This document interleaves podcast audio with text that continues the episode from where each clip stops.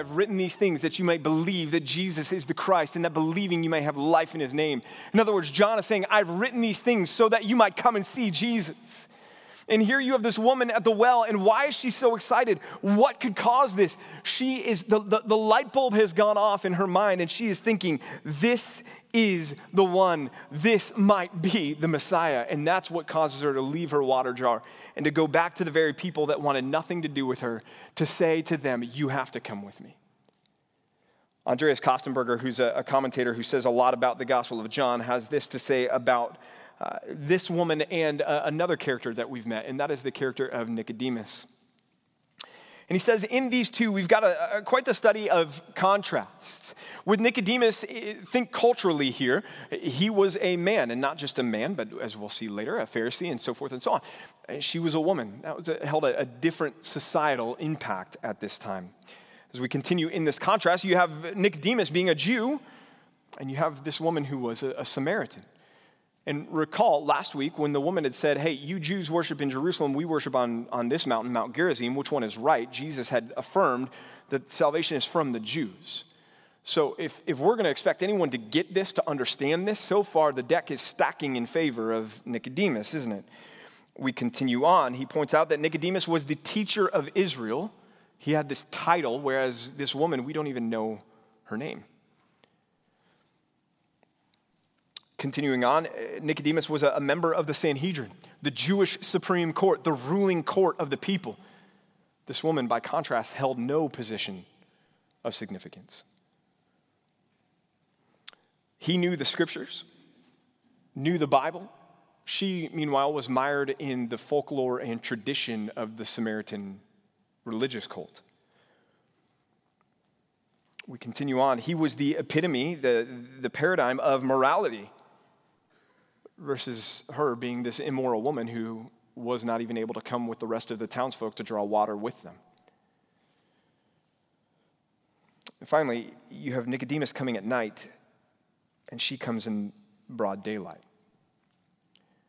So you've got these contrasts between Nicodemus in chapter 3 and the Samaritan woman in chapter 4.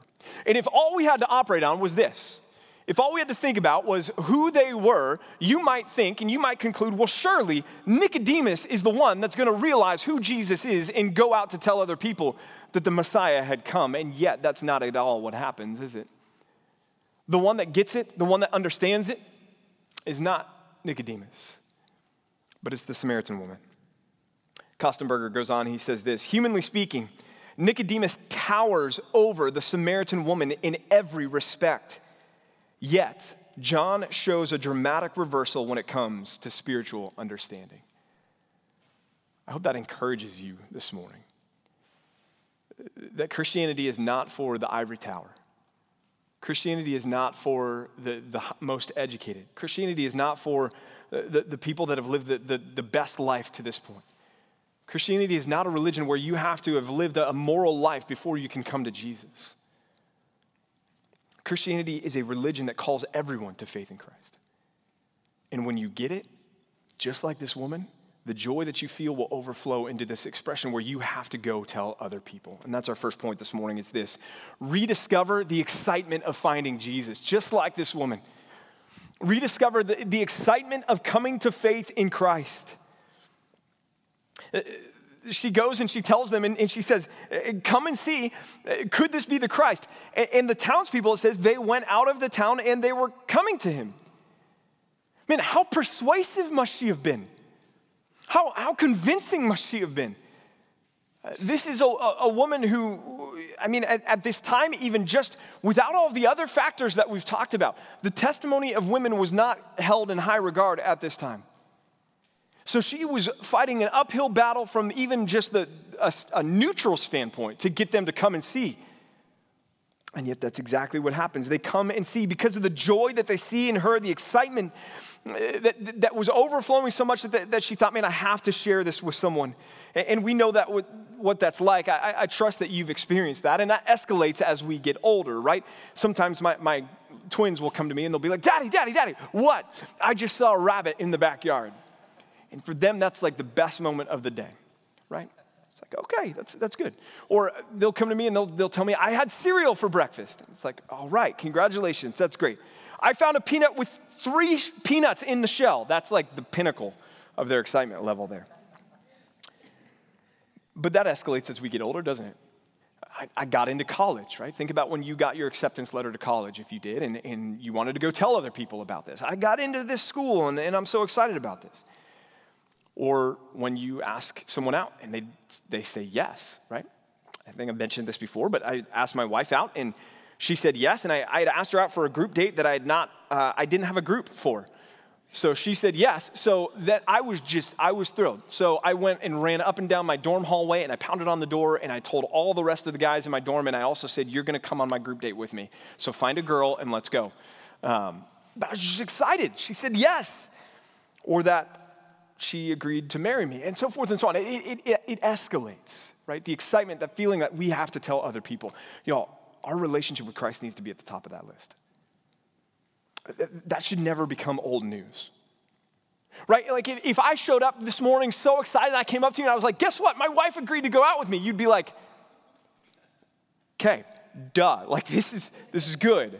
Like if you showed up and said, my wife said no to going out with me, then, then we need to talk, right? We, we've got some issues here. The, the good news of Jesus being your Savior never becomes commonplace, never becomes old news we should always have this excitement that, man, Jesus is my Savior. He died for my sins so that I can be forgiven and rose from the dead so that I can live with Him forever. That never becomes old news. That's always worth telling other people about. Psalm 51, David prays this. He says, Restore to me the joy of my salvation. Man, there's some people this morning that need to pray that God, remind me of the joy of the good news that you have delivered my soul from hell.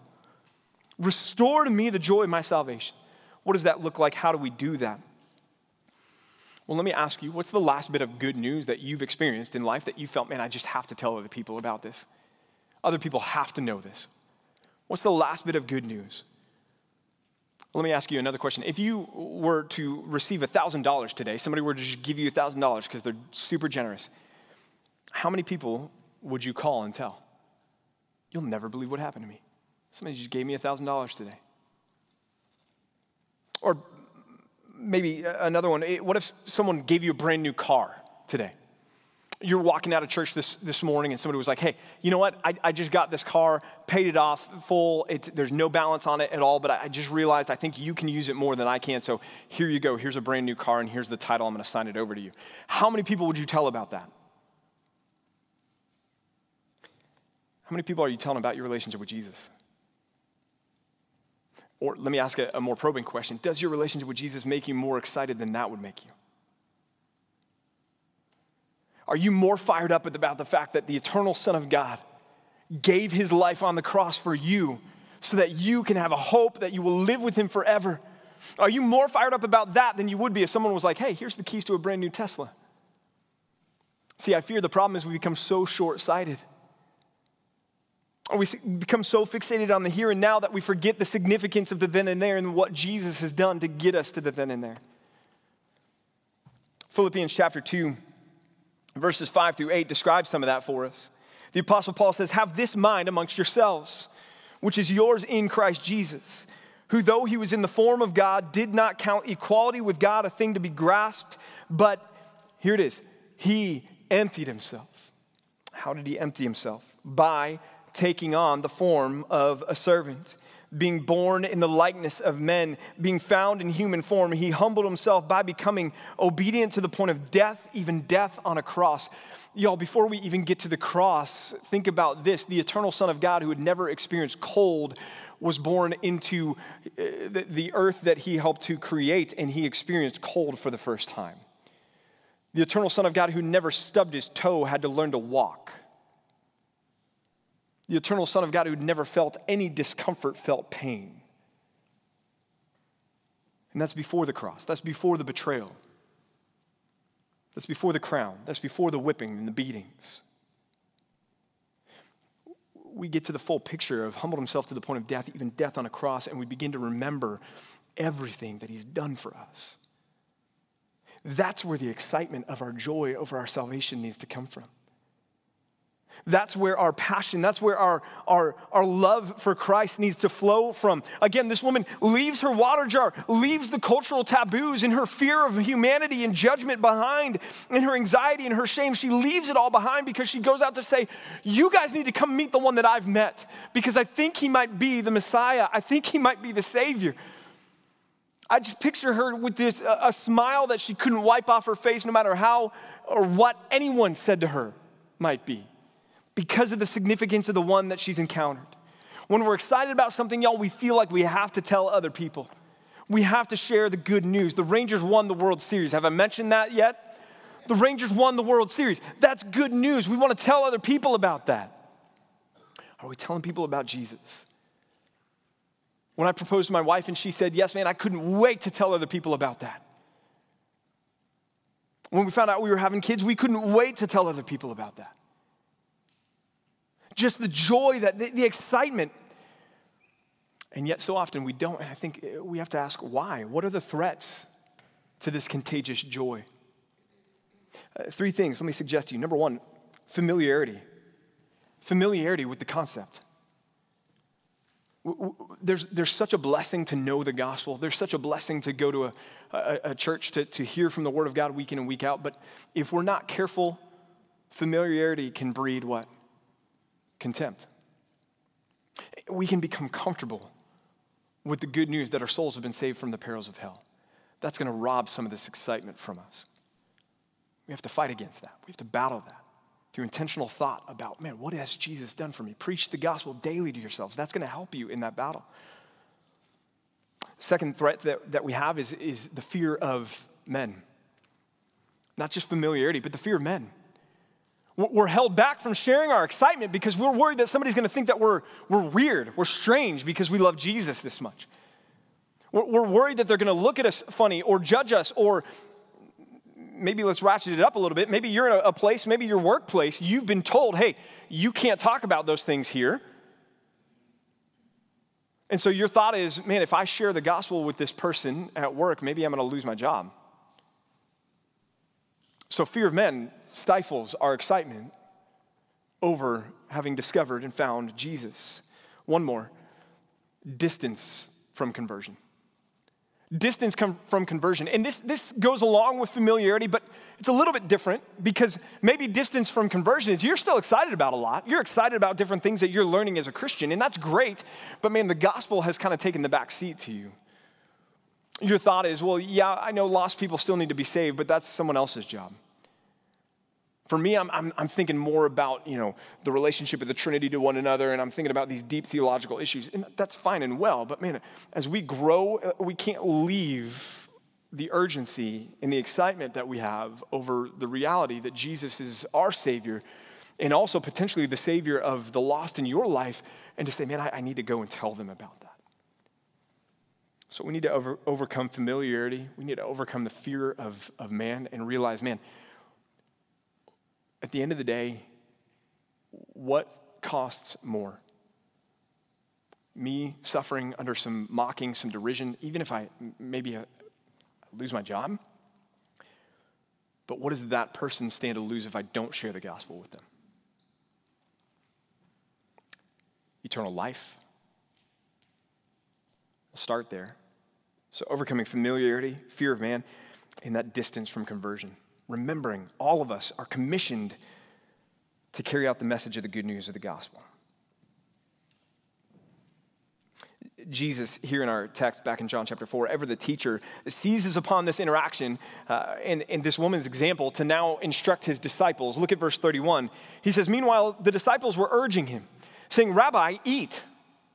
But he said to them, I have food to eat that you do not know about. So the disciples said to one another, Has anyone brought him something to eat? Jesus said to them, My food is to do the will of him who sent me and to accomplish his work. So the disciples are urging, the word is, is they're begging, they're pleading with him to eat. They're concerned for their, their teacher, their rabbi. Hey, you need food, eat here. And Jesus' response is, I, I have food. I have food to eat that you do not know about. My food, he goes on to say, is to do the will of him who sent me and to accomplish his work. Well, the disciples are, are perplexed. They're going, Has it, did, did somebody bring him something to eat? You remember Nicodemus stayed on the physical plane. How can a man be born again? How can he crawl back in his mother's womb and be born a second time? Okay? This Nicodemus stayed on the physical plane. The, the woman at the well. Uh, hey, if you knew who it was offering this to you, you would ask me and I would give you living water. Where are you going to get this water? You don't even have a cup. She stayed on the physical plane. The disciples, Rabbi, you need to eat. Jesus says, I have food to eat that you don't know about. My food is to do the will of him who sent me. The disciples, did somebody bring him something to eat? They too stay on the physical plane. This is a common theme throughout John's gospel, where you see Jesus trying to get people to that next level, and, and yet they're staying right here. And yet, here again, we see another example of the patience of our Savior. As he continues to explain, he says, This, my food is to do the will of him who sent me and to accomplish his work. Jesus' relationship to the Father's will is a theme that's going to be drawn out and developed more in chapters 5 and 6, especially. We'll hit on that quite a bit. Just as we uh, think about them, a couple of previews here. John 5:30, Jesus is going to say this, "I can do nothing on my own. As I hear, I judge, and my judgment is just because I seek not my own will, but the will of him who sent me." Jesus was all about carrying out the will of the Father. We go on, and in John chapter 6, verse 38, Jesus says here, I've come down from heaven not to do my will, but to do the will of the one who sent me. Deuteronomy 8 3 is also lingering in the background of what Jesus is saying here. Deuteronomy 8 3 says, He humbled you and led you, let you hunger and fed you with manna, manna, which you did not know, nor did your fathers know, that he might make you know that man does not live by bread alone, but man lives by every word that comes from the mouth of the Lord. So Jesus is saying to the disciples and trying to help them to understand that there's a, a satisfaction that he finds that's greater even than the satisfaction that comes from a good meal. That there's a, a hunger that he has that's greater even than the hunger that you and I have right about now for lunchtime. That hunger and that satisfaction that he's after has everything to do with him carrying out the Father's will. In John 6 27, he'll say plainly to you and I something similar. He's going to say, Don't work for the food that perishes, but for the food that endures to eternal life, which the Son of Man will give to you. For on him, God the Father has set his seal. What is this food?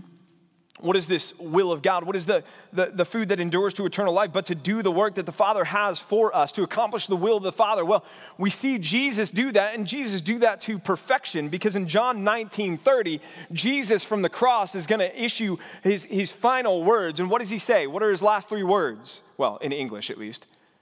It is finished. The work that the Father had given him, he had carried to completion on the cross. But there's work that the Father has for you and I as well. This will that the Father has for us, what is it? Well, Jesus is going to pivot here to begin to help us to understand that in verses 35 and 36. And it says this look at your, your Bibles. It says, Do you not say, There are yet four months, then comes the harvest? Look, I tell you, lift up your eyes and see that the fields are white for harvest. Already the one who reaps is receiving wages and gathering fruit for eternal life, so that the sower and reaper may rejoice together. So here again, Jesus pivots and he does so by uh, pointing to this expression that was known amongst them during this day. Do you not say that there's four months and, and then comes the harvest? The time between sowing and, and harvesting was somewhere between that four to six month window, depending on the crop. And so, Jesus' point here is the general expectation when you think about farming, when you think about harvesting crops, is that there's a delay between when the seed is sown and when the crop is harvested or reaped. But Jesus is going to make a shift when it comes to the, the paradigm of sowing and reaping that he's calling us to. Look at what he says. He says, Look, though, look, I tell you, lift up your eyes and see that the fields are white for harvest. In other words, the harvest is already here, it's already ready. I'm here to do the will of the Father. And for Jesus, part of the will of the Father was to reap the harvest through his earthly ministry, but ultimately through his death on the cross. Uh, but that earthly ministry that he began, the seeds that he began to sow there, listen, you and I still today are reaping those same seeds some 2,000 years almost later. That the harvest fields are white. They were white then, they're still white today. But here's the thing we've got to look and lift up our eyes and see that the fields are white for harvest. Jesus says, already the one who reaps is receiving wages and gathering fruit for eternal life, so that the sower and reaper may rejoice together.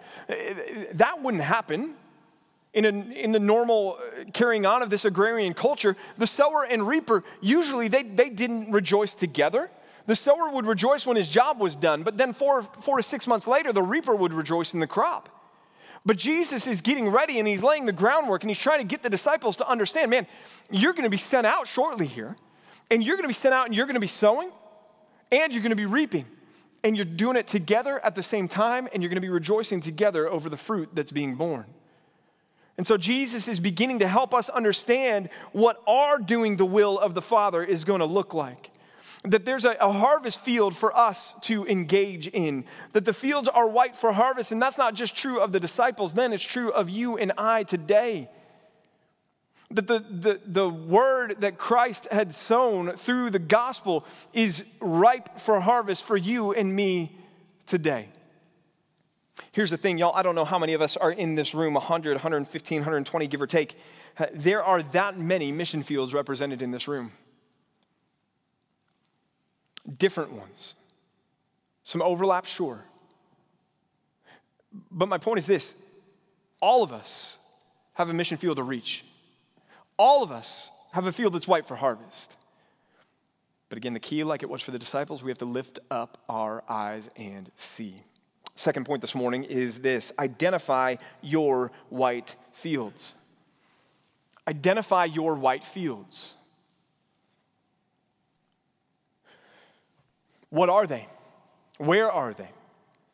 Well, one that I'm going to suggest that I think all of you in the room probably have is the white field that is your neighborhood. This is from a book that's called The Art of Neighboring.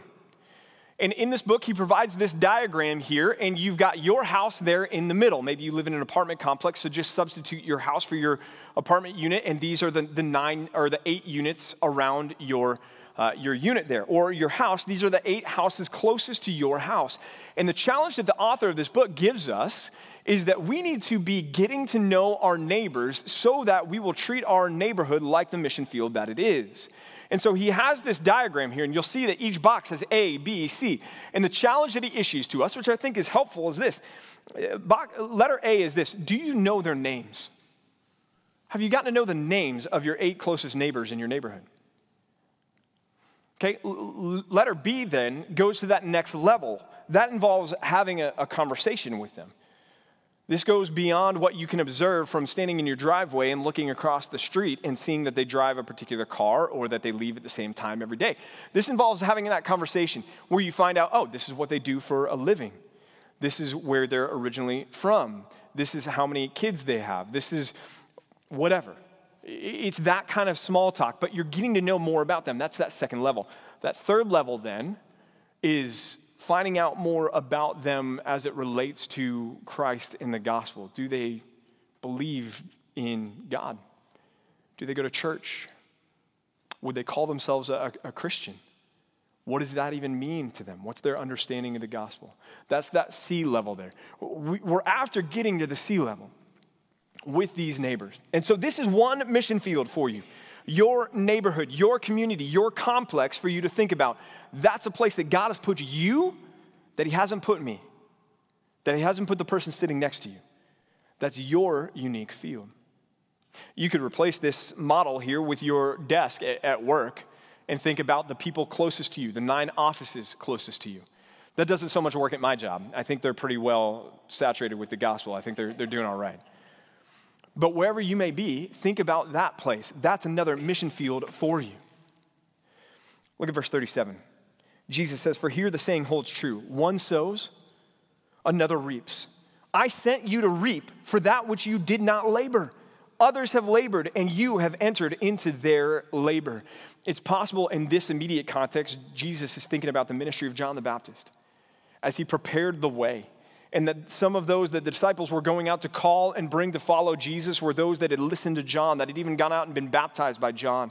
And so here he's saying there's this, this, this symbiotic relationship. There's this partnership between those that are sowing and those that are reaping, and you get to enter into the joy of those that are sowing.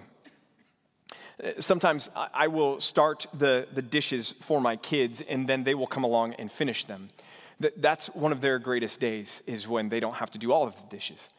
They get to enter into the joy of the work that I've already begun for them by starting the dishes. That's kind of the idea here. We are working together as a community here. Paul's going to write this in 1 Corinthians chapter 3 as he's looking out at a, a church that had become factioned into saying, I'm of this person and I'm of that person.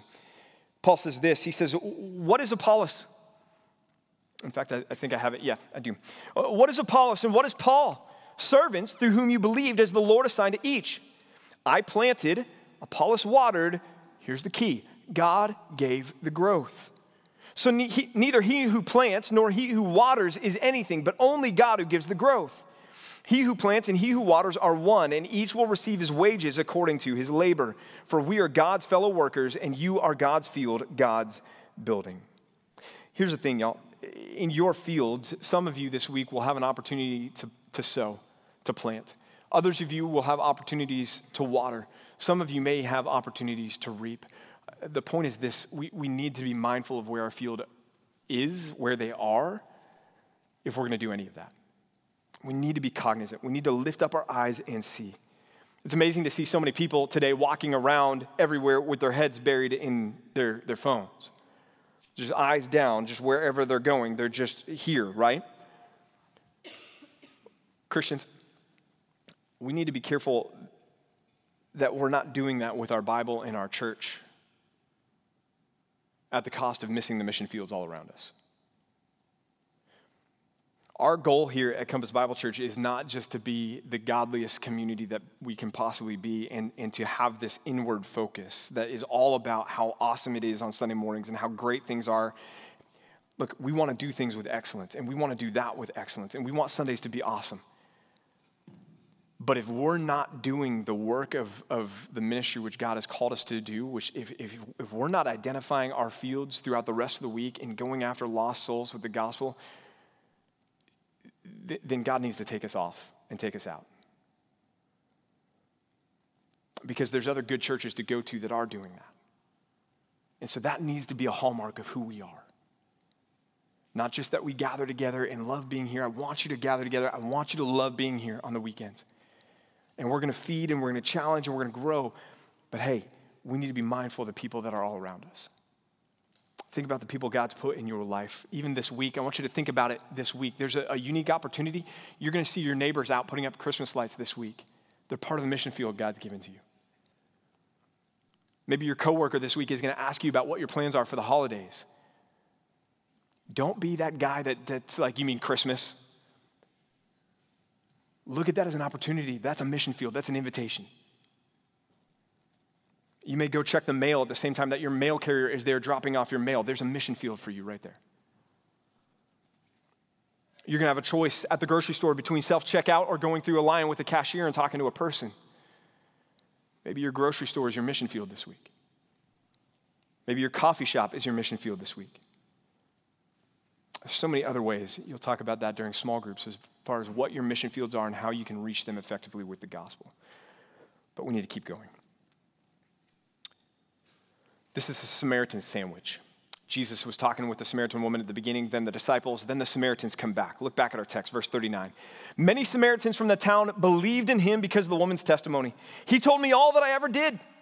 So when the Samaritans came to him, they asked him to stay with them, and he stayed there two days. And many more believed in him because of his word. They said to the woman, It's no longer because of what you said that we believe, for we have heard for ourselves, and we know that this indeed is the Savior of the world. Many Samaritans, it said, believed in him because of the woman's testimony. Once more, again, how passionate and vibrant must this woman have been? You guys remember Billy Mays? Anybody remember Billy Mays? If you were up late or you stayed home from school in the 90s, you know Billy Mays because he was the infomercial guy. OxiClean, you, anybody have OxiClean because of Billy Mays in the room? Don't lie. Some of y'all do, we do. But wait, there's more, right? Billy Mays was just excited about everything. He could sell whatever. He could sell something to someone who didn't need it. I didn't, that's the best illustration I could come up with on the fly. Billy Mays, right? He, if he did, and he's gone now, but if he was to do the, the 23andMe, I think it would trace back to this woman's DNA. Because for her to be able to go back to that town and convince them to come out and to see Jesus was, was quite the sales job, was quite the sales pitch. But notice their belief that begins with her testimony doesn't stay there, it progresses. So when the Samaritans came to him, they asked him to stay with them. Remember, these are Samaritans, and he is very evidently a Jewish rabbi. They did not like each other. And here there's, they're so impacted by Jesus that they're saying, Please stay with us. Please come have fellowship with us. The impact of Jesus with people is just phenomenal. We see it other places in the gospel. We saw the, the initial disciples of John the Baptist want to know where Jesus was staying. We want to be with you. Or, or think about Luke 24 and the dis- disciples on the road to Emmaus. Once they figure out who Jesus is and then he leaves, they're going, Oh man, didn't our hearts burn within us when he was with us? Wasn't there something about being with Jesus? There's something about being with Jesus. And these Samaritans are recognizing that and they want him to stay. And then it says this, and many more believed because of his word. Because of his word. Romans chapter 10, the Apostle Paul says this, right? People need to, to come to faith in Jesus. And he says, the good news is anyone who calls on the name of the Lord will be saved. But then what does he go on to say after that? But he says, how are they going to call on him in whom they have not believed? And then he goes on to say this, and how are they going to believe without somebody what? Preaching to them. They need to hear the word. Well, here you have the word incarnate preaching the word of salvation to these Samaritans, calling them to believe, and they believe because of his word. You remember John chapter 2, Jesus flips the tables over and cleanses the temple. And then right after that, there's this side note that John makes here, and he says that many people believed in his name because they saw the signs that he was doing, but Jesus did not believe in their belief. We talked about that in John 2, right? Because their belief was shallow. Their belief was, what can Jesus do for me? I want to be entertained. Maybe he's going to feed 5,000 again. I, yeah, let's hang out with Jesus. John said Jesus knew what was in the heart of every man. There's a difference here. And the difference is what they're believing in, why they're believing. They're not believing because they're entertained. They're not believing because they're overly impressed. They're not believing because of some benefit that they might get from hanging around Jesus. They're believing because the word of Christ is doing the work that it does, and that is to cause belief to take root in the people's lives, in the people's hearts. If you're here and you're in Christ this morning, at some point in time, God did that in your life. The word of Christ transformed your life. You went from death to life. God caused you to be born again through a knowledge of Jesus, and the agent is the Word. So, as you and I think about going out into our harvest fields after we've identified them, what are we going out with? Personality? No. Strategy, technique? Maybe some of that. But what's really going to change hearts? What's really going to change lives? It's our third and final point this morning. It's this trust the word of Christ to change hearts. Trust the word to change hearts. We possess the life changing word of Christ, which alone is able to save. That's why we preach this. That's why the Bible is central. This is the power to change, to change lives, to transform lives. It's not a personality, it's not a technique, it's not a strategy. Those things may help, but that's not where the power is. And so, this transformation, how does it work? Well, sometimes it happens quickly. Look at that. We see that with the Samaritans. They come out from the town, they're having this conversation with Jesus, and they say, This is great. We're all in. We want you to stay with us. We believe. Other times, it happens more slowly, more gradually. I talked about the contrast of Nicodemus and the Samaritan woman earlier. You know where Nicodemus is at the, uh, when, when the disciples are bearing the body of Jesus? He's with them. He's with them. We don't know when, but at some point in time, throughout that three year ministry of Jesus, the light bulb went on for Nicodemus. What changed Nicodemus' heart? The same word that changed the hearts of these Samaritans. But sometimes it happens quickly, other times it happens slowly. It was the power of Jesus' word in both the Samaritans' lives and the life of Nicodemus. But God chose to apply the power differently in accordance with his perfect will. I hope that encourages you this morning. If you have lost in your lives and you've shared the gospel with them a hundred times, share it 101. Go back again. Because you don't know when, but you know how. The way God will transform that person's life is through the power of His Word. And the reason is this what the Word of Christ does. What does the Word of Christ do? A couple of thoughts here. Number one, it softens. It softens the hardest of hearts. A person that you might think, man, they are the most stubborn person I've ever met. They're no match for the Word of God wielded by the Spirit of God. Second, the Word of Christ stands up to the most ardent skeptic. It's undefeated. You're going to be spending some time in your community groups this week. You're going to read an article from uh, crossexamined.org on the reliability of the Bible. Listen, the, the, Word of God is unique in that it is trustworthy and reliable. The amount of manuscript evidence, we could go on and on and on and on. It will stand, you can trust it. It's undefeated and it won't be defeated. Third, the Word of Christ can absorb the objections of the atheist similarly somebody who's not just skeptical, but antagonistic. The word is able to overcome those. Fourth, the word of Christ can penetrate the facade of self righteousness. And I'm thankful for that because that's what I needed. Can humble the prideful hearts. Fifth, the word of Christ can expose false gospels. Maybe you got somebody in your life you're sharing the gospel with and they are mired in a cult, they're trapped in a cult, and you think, man, they're so deep in that, I don't know that they'll ever come to faith. The power is in the word, the power is in the gospel, the power is in the scriptures. Finally, the word of Christ can convince, it can persuade, and it can convict. That's the power. That's where the power resides to change people's lives. That leads to people being convinced of what the Samaritans are convinced here at the end Behold, he is the Savior of the world. The Savior of the world, a unique phrase there because why? Well, the Samaritans are not the Jews. So they're not going to say, He's the Savior of the Jews. No, they're understanding his mission is broader than just the Jewish people, and thank God it is, because unless you are a Jew here, and maybe some of you in the room are, but for the rest of us, we're grateful that he is the Savior of the world, aren't we? But you know what that means? He's the savior of your coworker. He's the savior of your family member. He's the savior of your spouse. He's the savior of your neighbors. He's the savior of your cashier. He's the savior of your mailman. We could go on and on and on and on. And the power that will transform their lives is contained in the Word of God, the Scriptures. In a couple years, again, that, that harvest field, I want you to, to envision that, that farm off the toll road. It's going to be gone. People are going to be taking selfies. That's a harvest field lost. It's a stewardship forsaken. Church, make sure that we're not going to lose our harvest field. Make sure that we're not going to forsake our stewardship. There's a joy in finding Christ that compels us into the harvest field with the word that truly can transform any life as God so sees fit. Let's pray. God, we thank you so much for the Word of God. We thank you that the power is there. We thank you that the power is not in us being a, good enough salesperson or having the right personality or whatever it may be, that, that you can save even sometimes and, and thankfully, in spite of ourselves, in spite of the way that we can distract or, or even derail at times. God, I pray specifically for those in this room that are represented by those that are here who uh, haven't bowed the knee to Christ yet, who have not yet come to faith in Jesus.